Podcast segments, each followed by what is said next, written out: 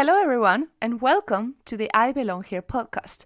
Please join us on this journey as we will navigate the world meeting fantastic women who are real scientific role models. Together, we wish to inspire the next generation of girls who dream about being scientists.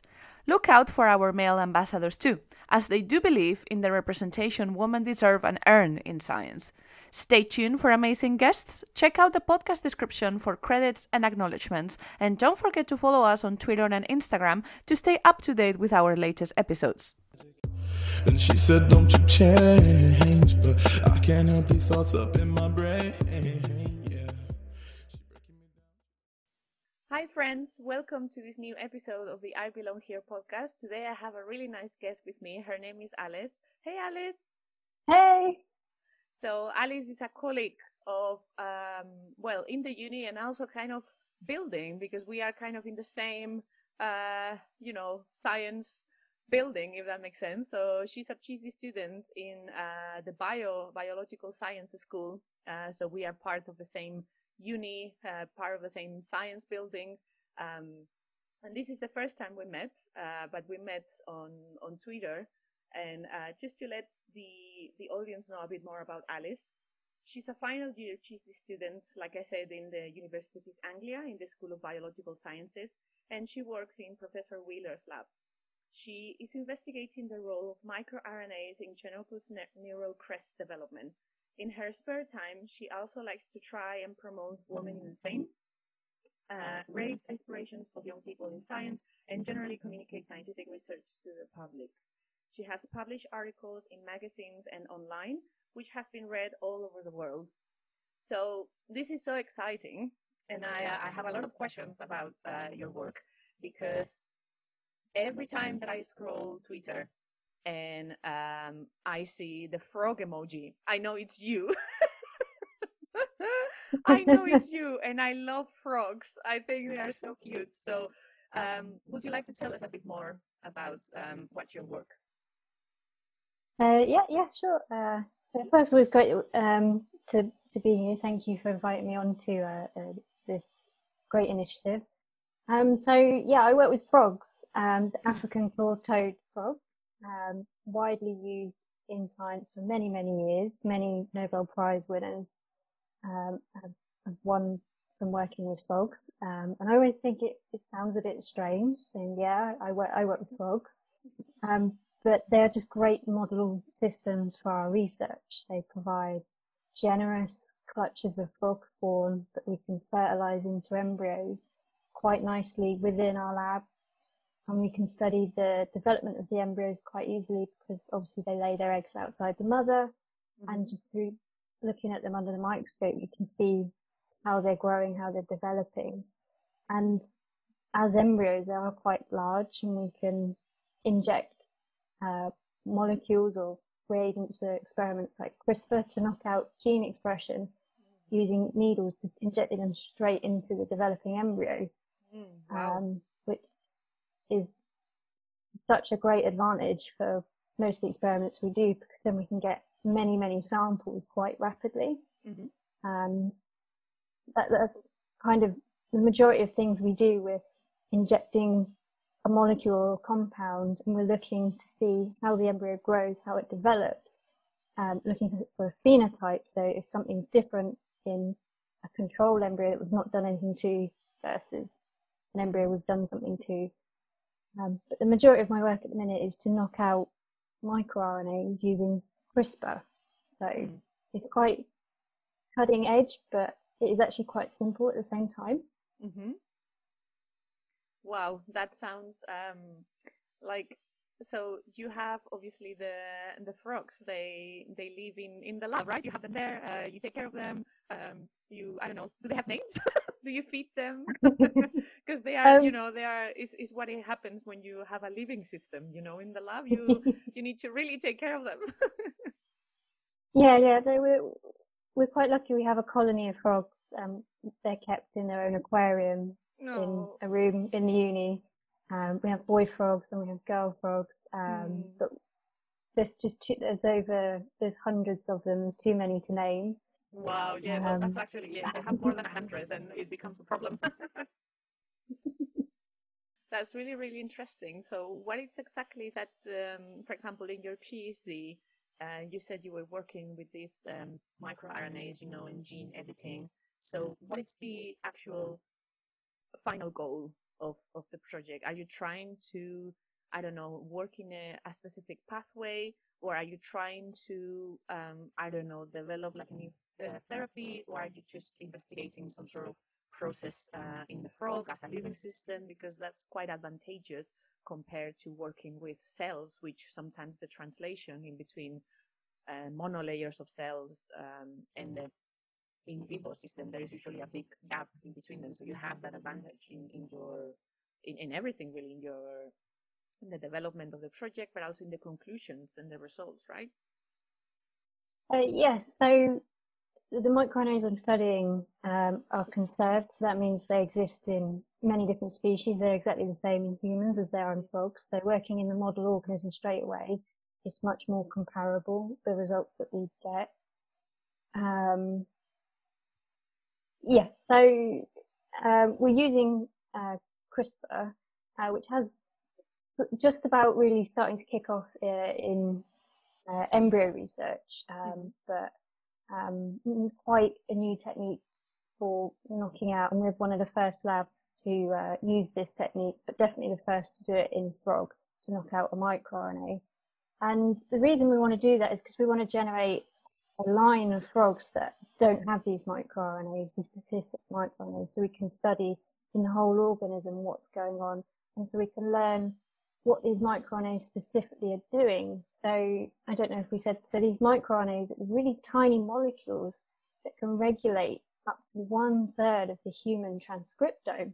Mm. So they're like these teeny, teeny, tiny molecules that were thought as trash, trash parts of the genome before, and they're actually having a huge role in not only embryo development, but disease development. So we're hoping that by looking at what the microRNAs are targeting, that we might uncover some genes that are implicated in disease development as well.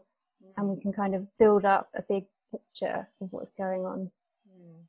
Wow, that's really interesting. Um, and are the results like comparable to, um, because I know some some other uh, in vivo models, such as zebrafish, you know, the, those tiny fishes, they are really used, for example, for neural development as well, because the results and, and the way it works is actually quite comparable to some processes in human. Obviously, it's not um, for some studies, for example, musculoskeletal, a rat or a mice will be, or mice will be much better to compare with humans. Uh, but in terms of the frogs, they are also comparable to, to humans in, in your case.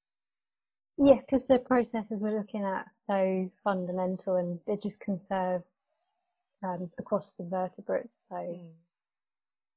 yeah, very comparable. That's that's really nice. Um, if you don't mind, next time that you are in the lab, I really want to see these frogs. yeah, yeah, yeah. I really want to see them. I'm so curious to see them. I love frogs. I think they are super cute.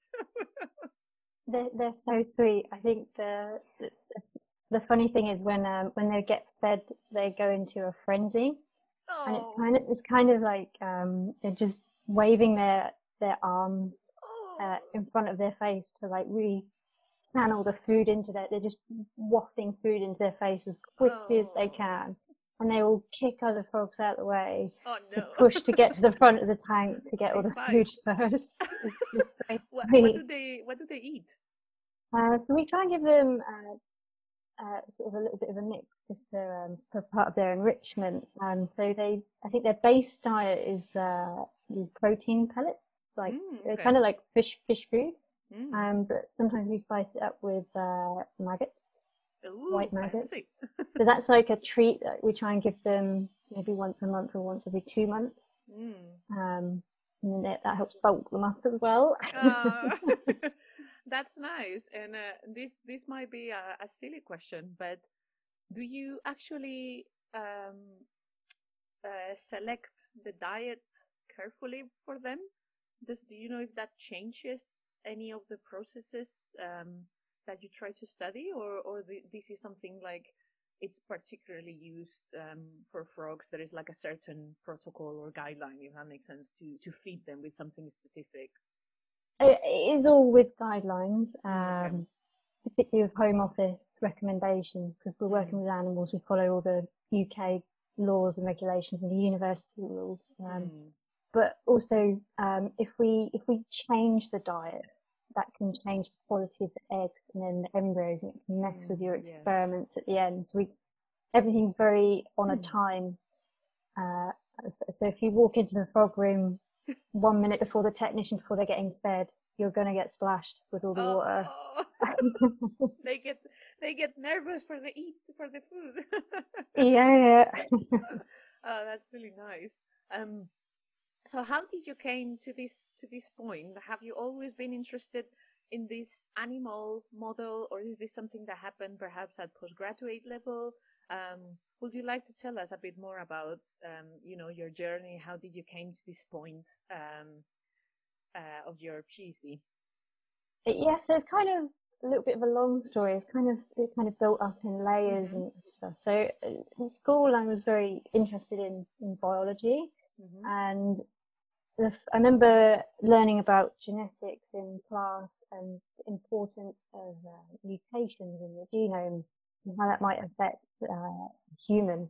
And my biology teacher name was uh, Bateman, B A T E M A N, and I remember she wrote it on the board, and she said, um, if if I have a single point mutation in my name, and she just wiped out the letter E, mm. and she, I've suddenly become Batman.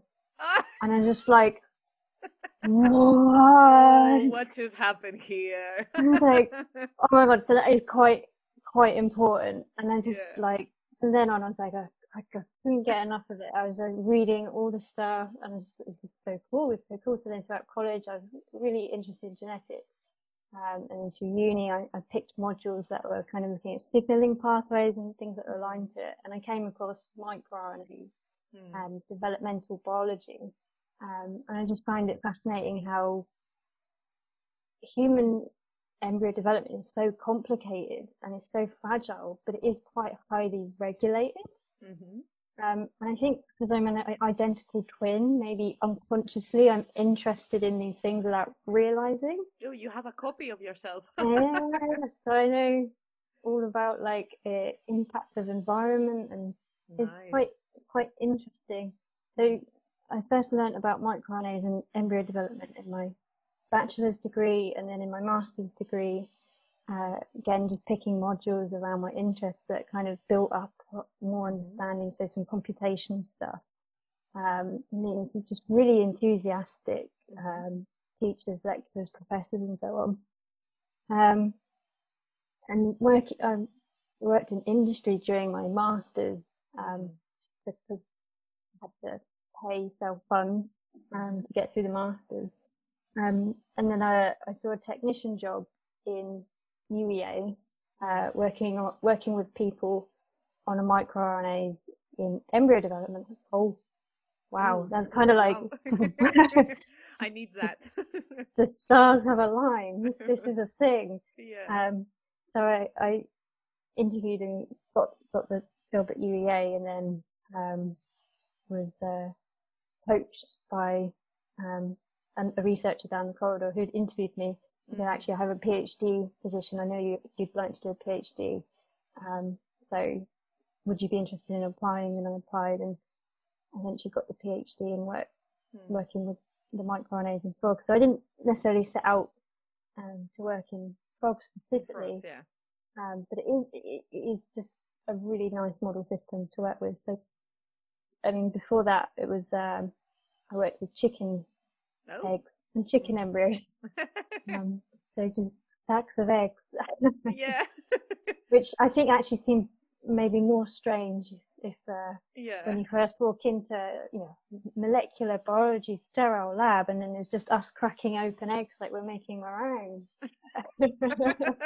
um, um, yeah, it's very slowly low. Yeah.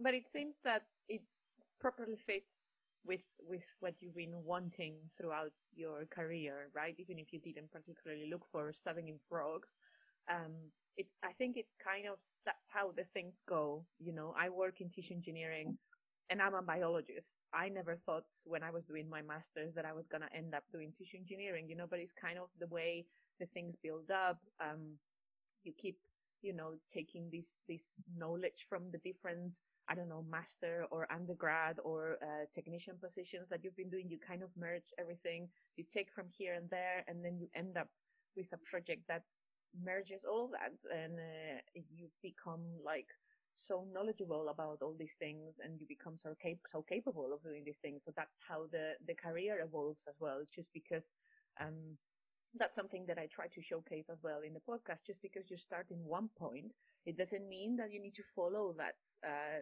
tunnel or that straight path. You know, you can you can change fields here and there, or stay always in the same one, which is something that a lot of people do.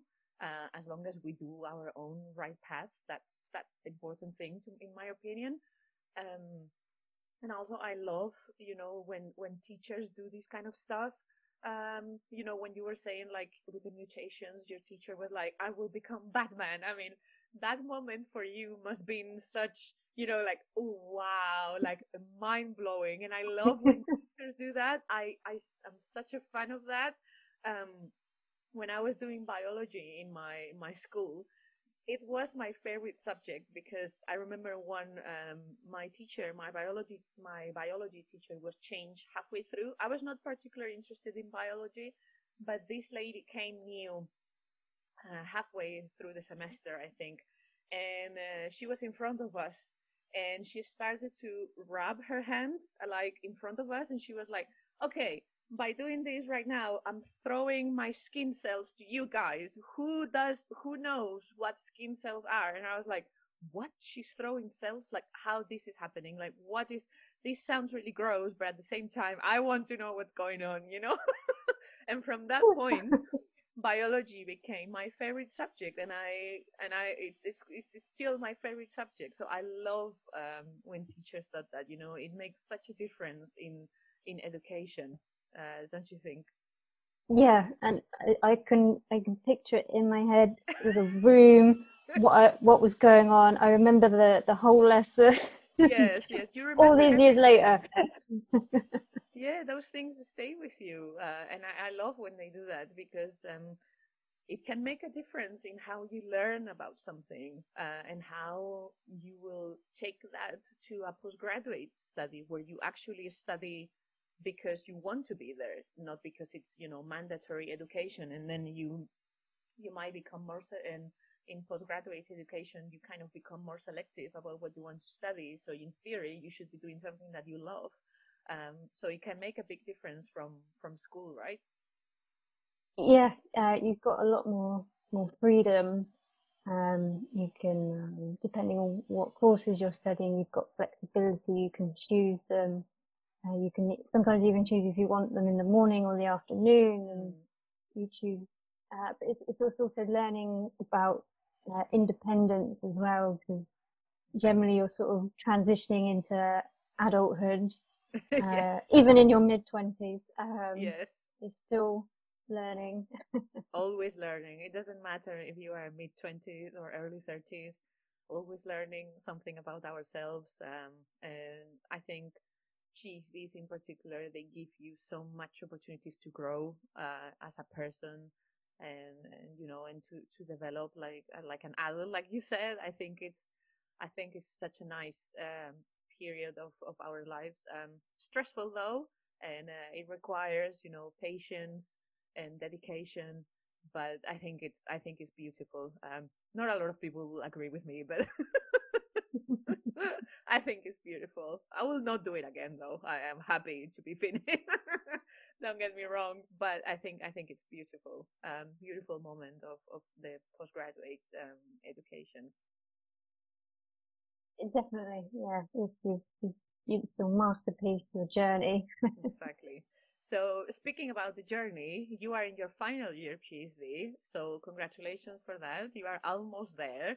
Uh, and also uh, all my respect of doing this during the pandemic, honestly. And to all the PhDs that are listening to me doing this uh, during the pandemic, I'm going to send my respects to all of them. Um, the lockdown, the first one, because in the U K we have had now, I don't know how many, three, two, three. Yeah. three. Um, so the very first lockdown when the pandemic started, it was when I was writing my thesis. And to be honest, it came in the best moment because I was given time to write, which is something that if you are still in the lab, you need to find the time to do both. And it's really difficult. It's, it becomes like a burden because it's really, really difficult. Um, so all my respects to you for doing this, uh, during the pandemic. Um, but yeah, now you are in the final year, uh, you have these things, uh, settled about, you know, your, what you want to do, what you want to study. Um, do you have any plans in terms of your next steps, such as, I don't know, postdoc or outside academia? Uh, I want to keep my options kind of open, mm-hmm. um, cause you never know. You don't. I don't want to shut any doors and of course, close yeah. off any opportunities. And um, with everything that's going on, some options that were there aren't there, but then there's also new options that will be coming through. Um, But my, I'm still really interested in, in microRNAs and embryo development. Mm-hmm. Um, I've become, I've, I've worked with frogs, I've worked with chicken. I'd like to actually work with zebrafish as a model system. Mm, nice, yeah. Um, because some of the experiments that I'd like to, to do and learn, um, I think would be best suited to working with fish embryos. Um, mm-hmm. Some of the work that people do with them just gives the most amazing three D imaging, for instance, and you mm. can just, it's just much, it's just such a powerful uh, tool that you can work with. Mm-hmm. Um, so I've written, uh, so with the first lockdown, if it hadn't have happened, I wouldn't have had that pause to stop mm. and think in my third year, where is this going? What do I want to do? What skills do I have? What do I want to learn? And what do I want to develop? Mm-hmm. So, Uh, and do I want to work with frogs for the rest of my life? You know, kind of like, I don't mind, but I feel like the transition between PhD and postdoc is a good opportunity to maybe move sideways and learn new things. It is. Then eventually further down the line, maybe when you get towards the P I steps, you've then got quite a broad skill set for starting your own yes. uh, research lab.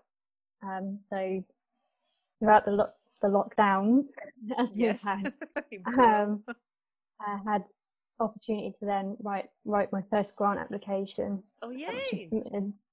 The other week, um, win or lose, it's been, I've learned a lot from it, and I've learned a lot more about the scientific process. So I've learned about writing papers as well, so mm.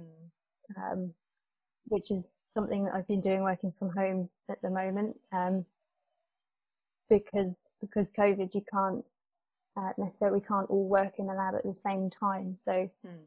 it's kind of given that breathing space to think things through clearly. And um, the, the careers team at the university did these workshops every Monday mm-hmm. um, during the first lockdown. And um, so I just went along to those and learnt about all these different careers, like mm. intellectual property and stuff like that, that I just hadn't I'd heard about, but I didn't know that necessarily you needed a PhD to do it, or yeah. it's, it's recommended. Mm-hmm. So those sorts of things I'm interested in, but I think my real passion would be in the lab. I think just after having done it for so long, like the, I really, really missed being in the lab in mm. all the lockdowns. Um, and I, I think it would be really hard to not be the person doing the research exactly yeah. in the future. Mm. Um, But I think, yeah, definitely the bench. Yes. Um, well, um, it's amazing to keep the doors open, to be honest, because there is so many type of jobs that you can do at the bench. Uh, you know, you can uh, overlay postdoc contracts, uh, or you can even um, work in industry, always in the bench. Obviously, you, you don't have the same, perhaps, the stuff like in academia, such as teaching, or at least such a teaching-focused kind of career, if that makes any sense. Um, But yeah, I think I'll say if you really, really missed it to be on the bench, I'll say that's a sign that I'll say continue that path perhaps as a priority. I think it's amazing as well. This kind of um, make some time to reflect from this situation. Obviously, no one was expecting this pandemic uh, to hit us so, so, so hard. And that's what I gave my respects to you and, and to other of my PhD fellows as well, or people that are listening to us that are doing, I don't know, maybe first year, second year, it doesn't really matter. It, dis- it disrupts um, your schedule and, and your PhD completely. Um, obviously, then you can have the extensions um, because of the funders have been actually really nice with that as well, which I think is amazing. Um, but it disrupts you, and, and it's it's been hard times as well, you know. Um, so, would you say the um, you know stopping all of the sudden in the lab and then stay at home and then do you know do all these reflections? Would you, even if you took something beautiful out of it, which is you know the grants and the papers and learning about it and think about your career and your perspective about it, would you say has been a major challenge in in your PhD? I, yeah, I think it, it's been it's been a big challenge. It's, it's been also an opportunity at, at the same time, hmm. um, and I think there's, there's pluses and minuses to it. It it stopped the opportunity to go in and do work, but at the same time, I had twelve weeks at home to hmm. kind of sit, look at what I've done, and go through it properly, exactly, and properly yeah. think, and then plan. So when we came back last summer, hmm. I'd got all the experiments in a massive A four document, two or three pages. Yeah. I had, by the time it had gone through the supervisory team, um, like uh, I knew exactly what I needed to do. I was so focused. I'd got a renewed motivation. Mm. I just felt so lucky to get out of the house and to be able to work. Mm. Just really um, kind of go for it. But it was, I mean, throughout my PhD, I've been the only person in my P I's research group. Mm, okay. um, it just it just happened that funding didn't come in when we perhaps had hoped it would. Yeah. So for the first three years of my PhD, I was the PhD, the postdoc technician. I was it. I was on my own. Everything, yes. So I feel like I've probably been less impacted on the social aspect okay. of kind of um, because I kind of knew. I mean, my. My boyfriend at home is a PhD student, so he's kind of got a lot of, he's kind of like, preach, I know what you're going through, it's fine. Like, you write that thing, you do that thing, you work great, yes. that's fine. Yeah. Um, but it, it is quite a solitary experience to do a PhD anyway. Yes. And I think the, the big challenge was kind of working in those pandemic conditions with the added time pressure, the limited resources. Um, mm. We've had shortages on all sorts of reagents. Um, yeah. And for me, it was uh, Rob's firm, which is the most bizarre thing. Like, you know, talking to friends from other labs all over the world, like, yeah. oh, what's holding your work up? Or oh, I can't get a delivery of this enzyme because they can't get it from this because that lab shut down. Yes. But no, I have to ration sperm, so I can't generate as many embryos. Exactly. Kind of like. Well, each of us, we have our own uh, shortages in, in something, right? Yeah, exactly. So you just have, having to be really resourceful and plan everything well. Um, but then it's managing that pressure of wanting everything to work first time because mm. it, it doesn't. And then you come back after a few months and, and you feel a bit rusty again. So like, whoop. Hold on. Exactly. I was. I actually felt that, you know, the night before going back to the lab after the first lockdown, I was like, I was feeling weird. You know, I love working in the bench. I love my job, and I was missing it so much, especially while you write. It becomes really isolating, and I live by myself, so it was even more isolating. You know, um, but the night before going back to the lab after those months away, I was nervous. I was like, oh my God, what is happening to me? I never get nervous about going to work, you know? So it was such a, you know, like a funky experience. Yeah, yeah. It's like that kind of first day at school nerves. Yeah. Slightly different. Yeah. Exactly. Yeah. It was, it was weird. And I was telling my colleagues as well, like, man, I'm nervous about going back to the lab. Like, I, I still miss it. It was nothing, any feeling about related to I don't want to go back. It was completely the opposite. But I was feeling really nervous, like, oh, wow, it has been such a long time. And, you know, we we kind of went into the lockdown so impromptu, if that makes sense. Yeah, yeah, yeah. And we didn't was, know. No. So yeah. I remember that those two days when they announced the lockdown, everyone was running around the lab, you know, throwing cells, yeah, throwing cells away, closing things, switching on everything. And I was there, I yeah. was crying. I was like, oh no, I don't want scary. to switch my lab. Yeah, it was so scary. People were trying to, yeah, we called it panic sciencing in our, our corridor, because people were like halfway through stuff. And there oh, was wow. some leniency. Some people had like another extra week or two because like, uh, if everyone had gone home, you were the only one that and it fitted the essential criteria, you could kind of stay on. Yeah. Um, and, and we were like, we were really worried what would happen to our frogs, because oh yes, there's, uh, I think we have three or there's quite there's there is a there's a really great team of, of people that look after them, mm. and so there was like the boss, and then there was a pecking order of all of those. But if all of those guys got wiped out or had to isolate for two weeks, we then had like a pecking order. And then me and my boss were suddenly added on to it. And it's kind of like, oh my gosh, this, oh, yeah. this could happen. Like, if they will get wiped out and it's all down to us and we're looking after all these animals. It's Jesus, scary. Okay, yeah. Yeah, yeah, definitely. It was, um, it was, it's so stressful, you know. Uh, again, I'm going to repeat myself, but that's why I said respect, you know, because it has been nothing that we were expecting. And we had to, each of us in our own ways, you know, we had to, um, I don't know, get used to so many things without not knowing, you know, even lectures in the uni, they had to all of a sudden learn all these things online, exams online, teaching online. Um, so yeah, really, really difficult.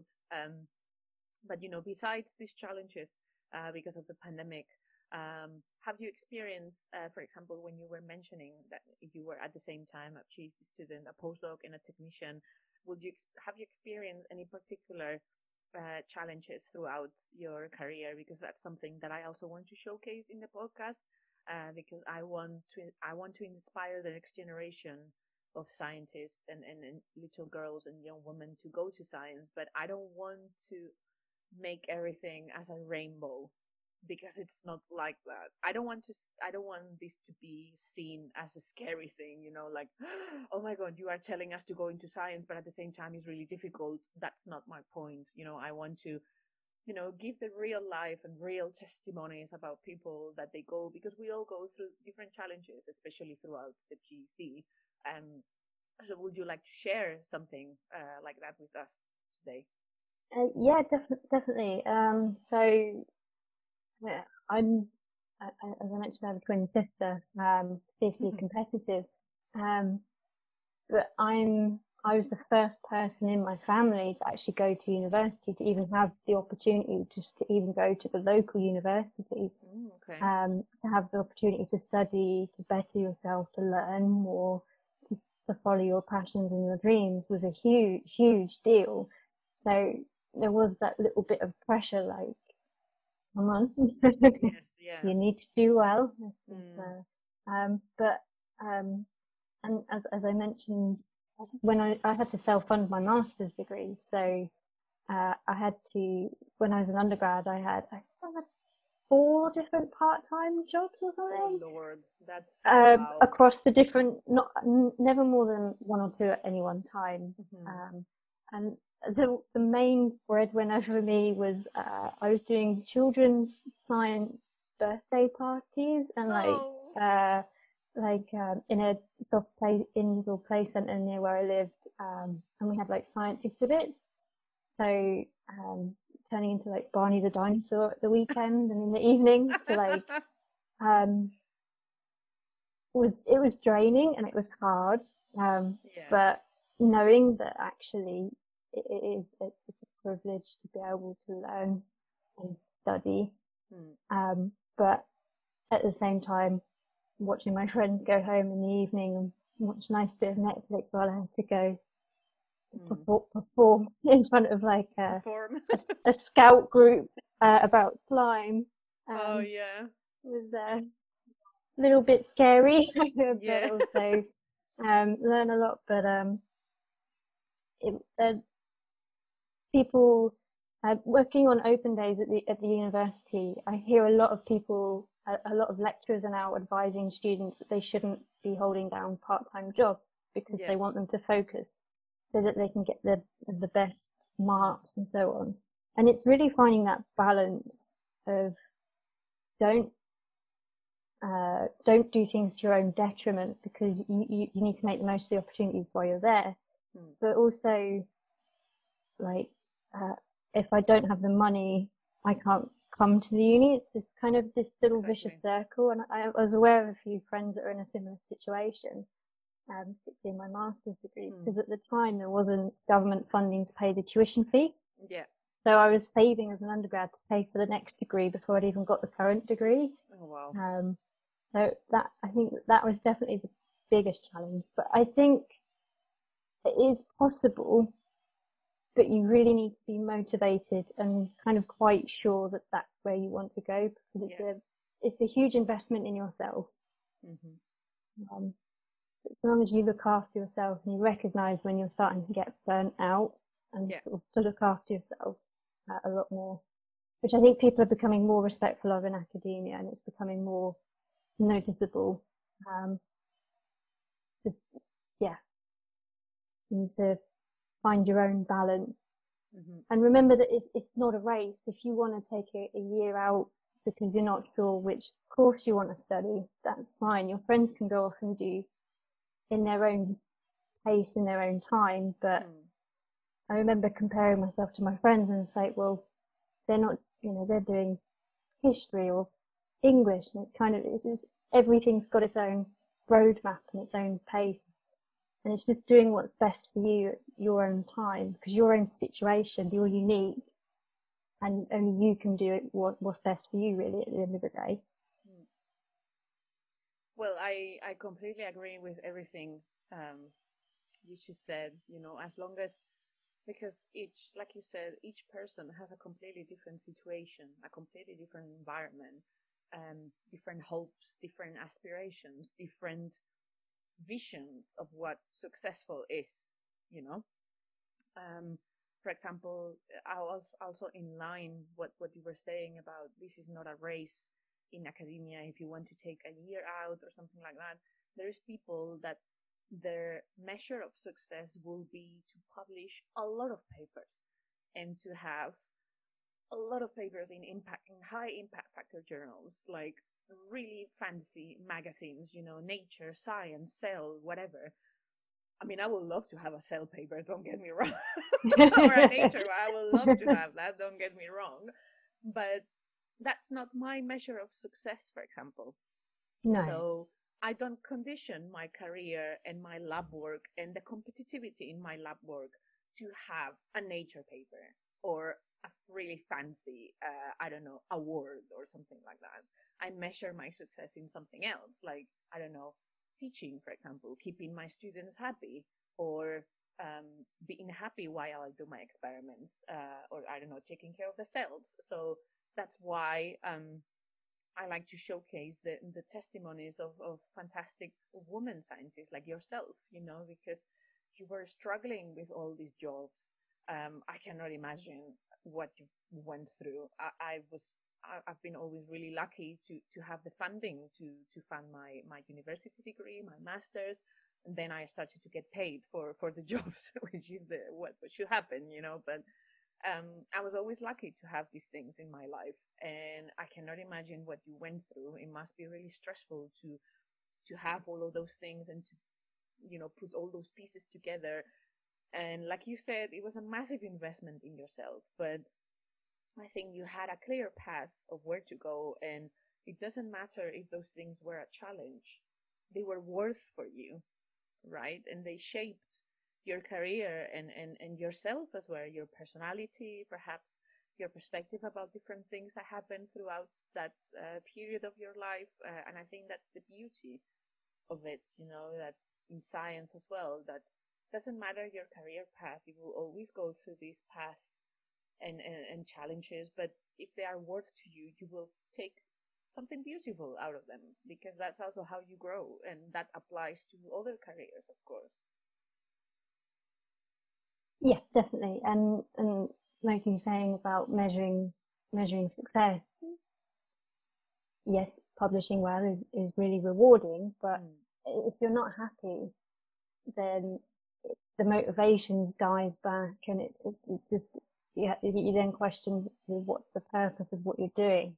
Exactly. And and the the whole the great thing about science is you're the you're the one person in the world that's answering this question, or one of a small group, exactly. and you're privileged to, to, to have some at times some very niche skill sets mm. to be able to answer those questions, and you, you become a world leader on your your your little bit, your little question.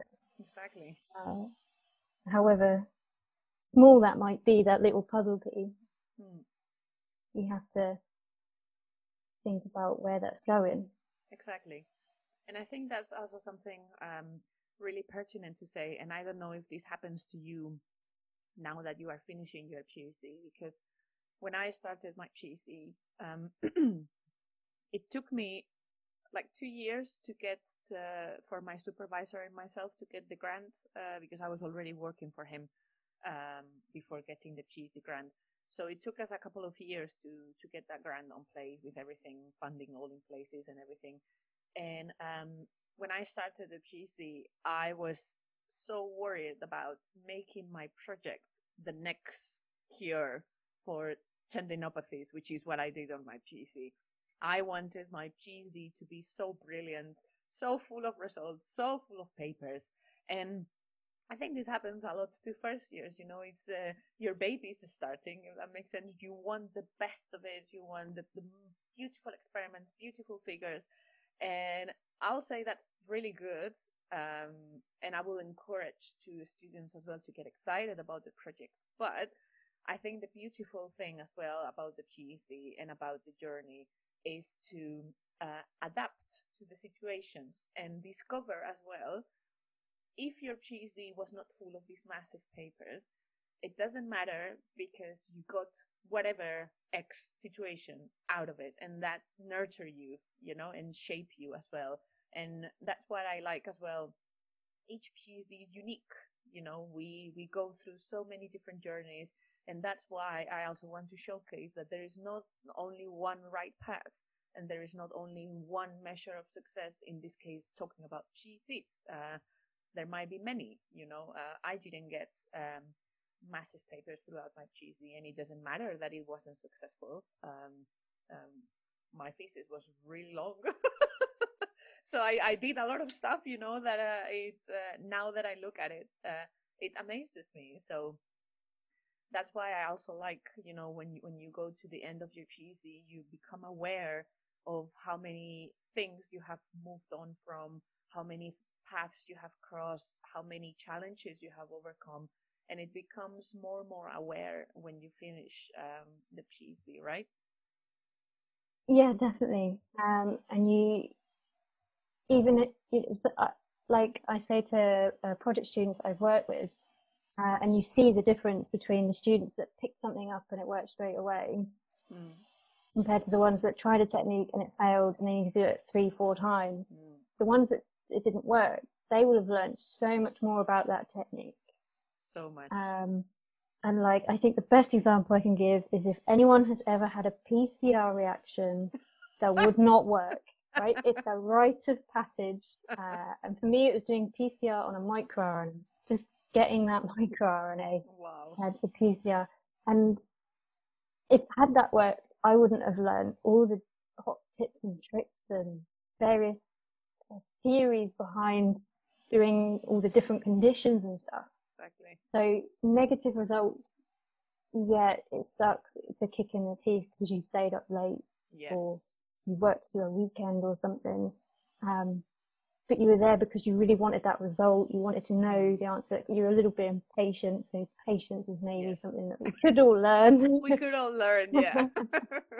um, yeah, I think um, patience is something that we could all learn when we do the experiments, you know. Uh, And unfortunately, it happens. You know, you go to the to on a Saturday to the lab, like, right, let's do this replicate, and then you check the results maybe that day or on Monday, and it's awful. So sometimes it happens, you know, um, but that's why, um, you know, I'll, I agree with you. Negative result and troubleshooting is something very challenging when you do a PhD, especially if you are not used to it. Um, because science is not magic, you know, um, you need to put the actual, well, scientific concepts behind that experiment that you are doing. Um, even if you use an automatic kit, there is so many things behind that kit that you need to do in your experiment, you know. And um, before I started my PhD, I already worked in projects that they were basically based in troubleshooting. Something was not working. You had to optimize it. You had to go through it many, many times. You had to go, like, I don't know, a zillion steps back and then advance two and then go another zillion back again. So when I started my PhD, I was already prepared for it. Like, okay, I know that there's things that are not going to work, but I'm ready for it. um, so this is also a challenge uh, in, in PhDs, and it's something that sometimes uh, students have a hard time to, to get used to it because it's so scary. Like, you never know how long that troubleshooting is going to take, especially if you are doing something new. Um, you know, your P C Rs, uh, I don't know, it, it's, uh, I also optimize my uh, Q P C Rs um, on my PhD, and it was from monolayers of cells, you know, so it's kind of more accessible than microRNAs, but it was tough, you know, but like you said, I learned everything behind the probes that I was using, my primers, my concentration, my D N A source, my R N A source. I learned all of those things, you know, so that's another example of taking something beautiful out of something that seems really stressful at the time, but you really care about it. Yeah, definitely. Um, and sometimes you even end up developing superstitions as to why that thing works. You, you yeah. give the machine a little tap on when you press start because that, that worked the time yes. before, and because it's, it's just wishing it on to work. Exactly. Um, so, okay, now we are a bit more clear, you know, on uh, all the things uh, that you were telling us about your journey, your challenges. Um, again, kudos to you for everything that you've been doing. I think you are amazing and a super nice and a super great role model for everyone that is listening to us. Um, so thank you so much for sharing all that stuff. Um, I would like to link on a last point uh, towards the end of the interview. Um, linking with the small introduction that I gave of you, um, because you were sharing with us as well that you did, that you do some uh, STEM campaigns and inspire the next generation of girls. And obviously this is the mantra of this podcast. Uh, and that's what I also wanted to bring you here, because I know on Twitter that you do a lot of this stuff. Um, and I like, I always uh, watch you, or if it's a video or something that you write, because I, I really like to learn from you. Um, so would you like to tell us a bit more about, I don't know, a specific campaign that you do, or what's your whole vision about the Women in STEM uh, movement? Yeah, um, so I kind of, as a, as a first generation student, I feel like I've learned various pieces of advice along my journey from other people. Mm-hmm. And I, I real advocate for kind of myth busting and raising the aspirations, because for a lot of young people looking at universities, uh, they'll talk to maybe their parents about it, and they'll parents will be, oh, university is really expensive. Mm-hmm. It, I don't even know how expensive it is now, but it, the, I was the first year group where the fees suddenly tripled and were nine thousand pounds a year, um, which I know isn't as expensive as America, but it's more than that now, I think, and I don't even know. Um, so I, I understand that that's quite daunting, and um, I like to, um, I've been involved with different programs when, where I've been at different institutes. Mm-hmm. to, um, as part of like wider engagement, outreach, like communication teams, they all have different names. Mm-hmm. I think it's really important to kind of go back to, so I've, I've gone back to my old high school, I've gone back to my old college, and basically kind of tried to pass on that advice that I was given to kind of myth bust some things, and the questions that the, the young people would have, maybe they wouldn't want to ask if their parents were there. The things they're worried about will be different. The parents are generally worried about financials, yeah. logistics, getting their child from A to B, and, and, and money is a big, big part of that, and I completely understand that. Yes. Um, so that, that's kind of why I went to my local university, because I could save money. It's great, yeah. Um, but I also, I also do things Uh, with uh, I've, I've spoken in things like Pint of Science mm. and our local science festival. So for us, that's Norwich Science Festival, speaking about uh, use of animals in research. Um, and and I, we were very nervous going to that event, because we are very aware that this is something that people do feel quite strongly about. Yes, um, actually, yeah. Um, so we went uh, openly and honestly and very transparently to say what we do, why we do, mm. and how we've improved it and reduced the numbers of uh, animals used in research and so on. Um, because I think it's important that um, we we tell the public what we're doing with their money, basically. Exactly. Because yeah, yeah. for me, I'm funded by the U K R I, which mm. is essentially British taxpayer government funding. Um, so it's very important that we have that relationship with the public. Um, mm-hmm.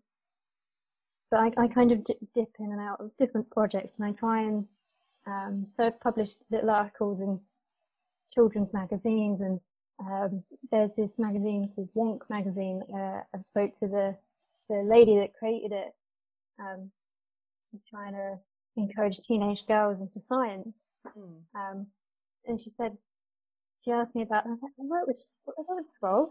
And I think that's kind of, they'll probably think that's kind of gross.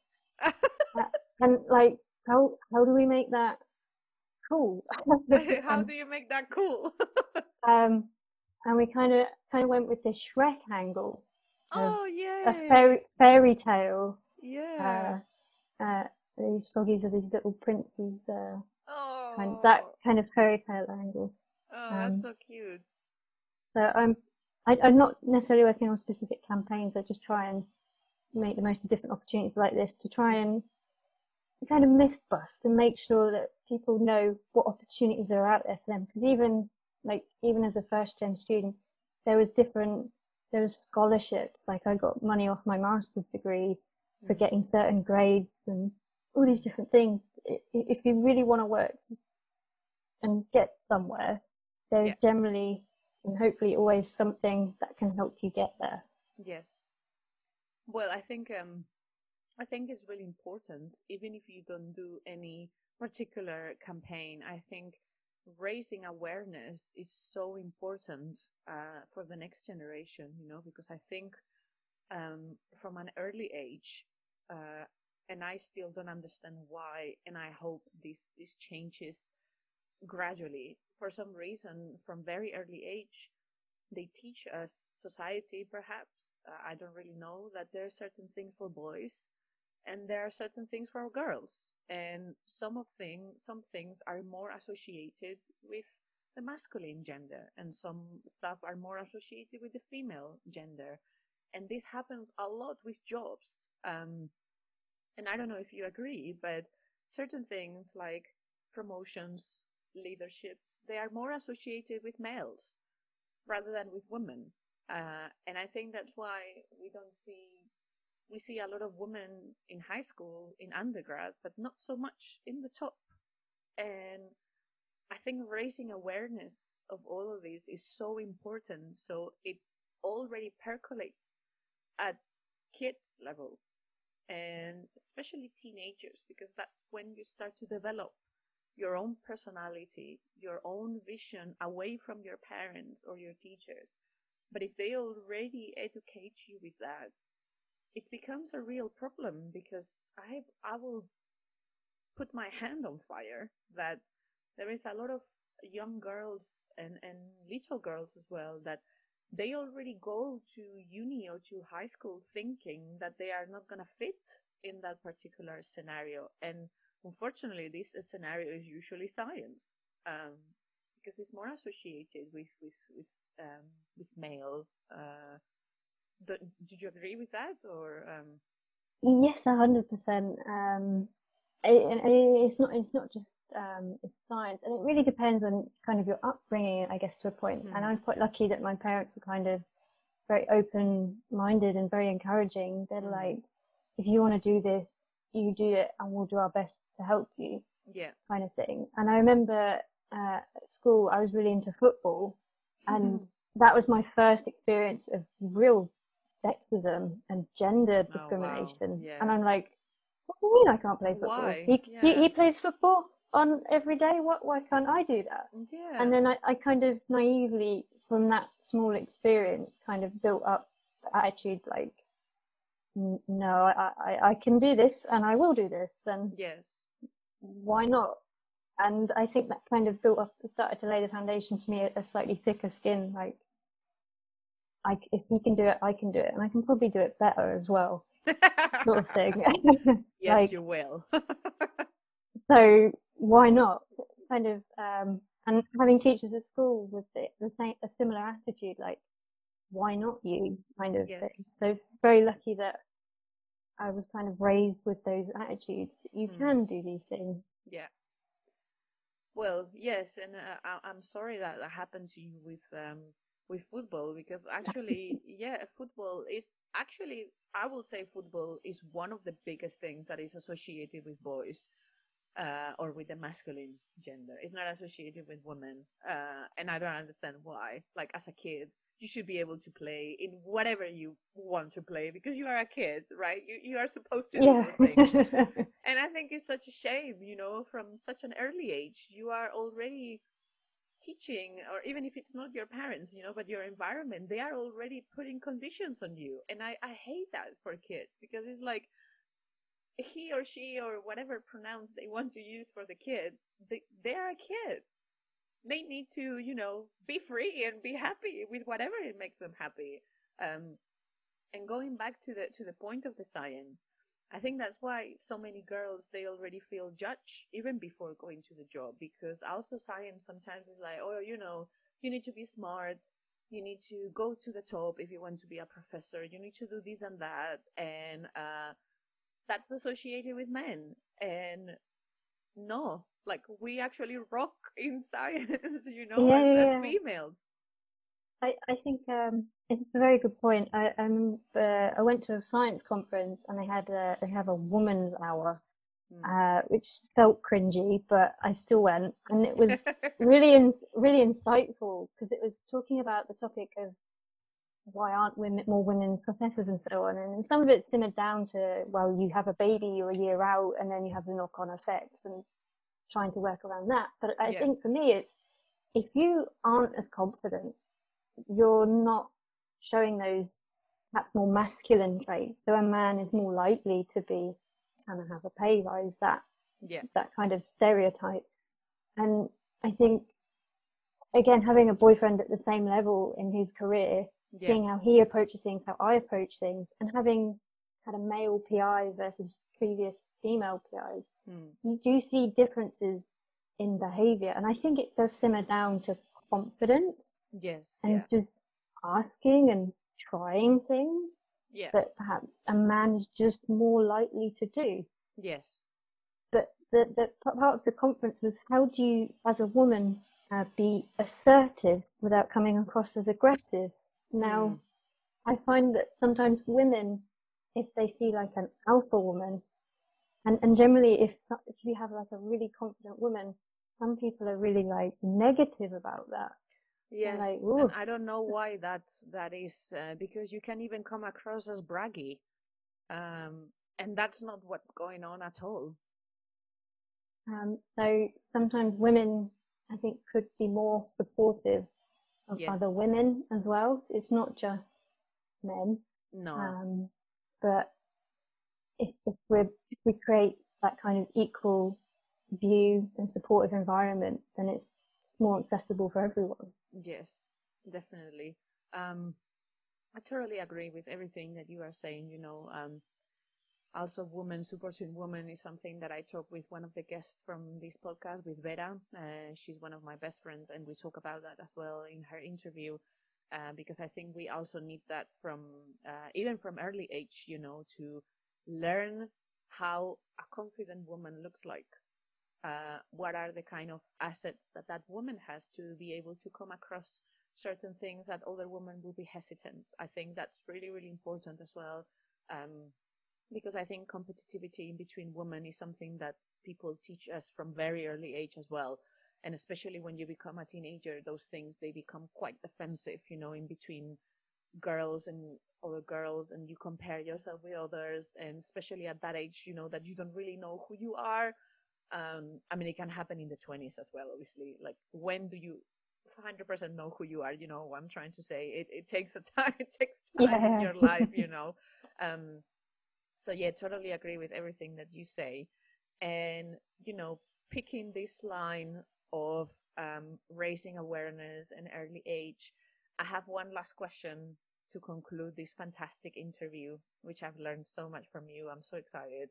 Um, if you had, you know, the group, a group of little girls or young women in front of you, uh, did you have any words of wisdom for them? What would you say to them to inspire them to go into a scientific career? Science is just It's the best. It's the best job. It is uh, in the world. You have, you can have, you, you get to do. You're the only person in the world that can do these things. You have mm. the tools, the resources, you have the knowledge, and when you discover something, you are the first person in the world to find that out, mm. and then you have the privilege to then go and tell everyone. Mm.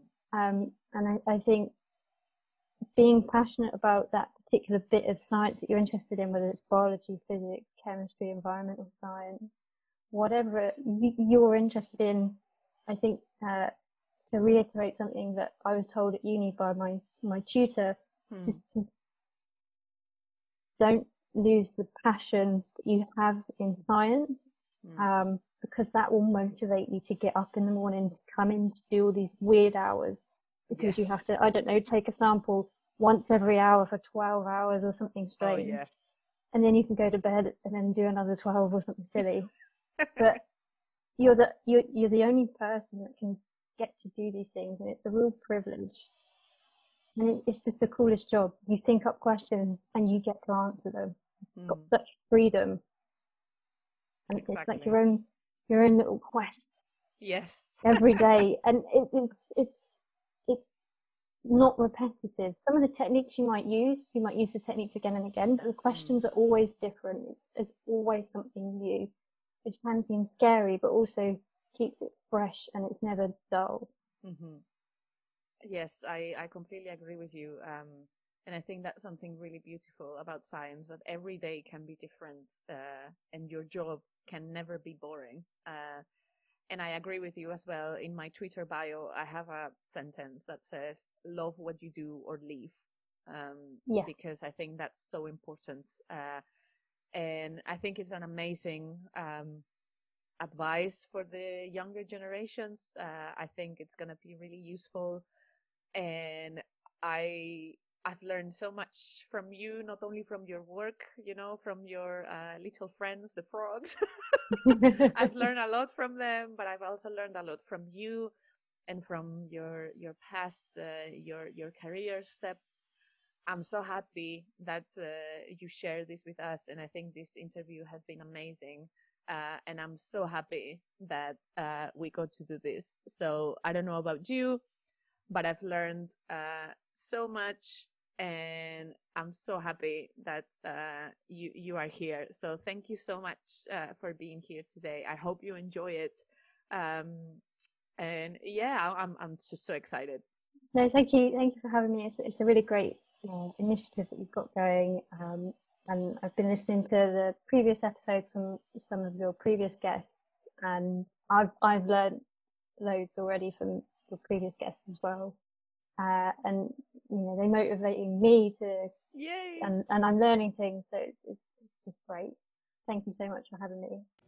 You talk, you feel like magic, and I always start to panic, cause I know I gotta have it. These eyes, they do me damage, yeah, I swear I get it, that is what's an outside, I will manage, yeah, the twenty-one, not savage, yeah, I don't understand it, and you talk, you feel like magic.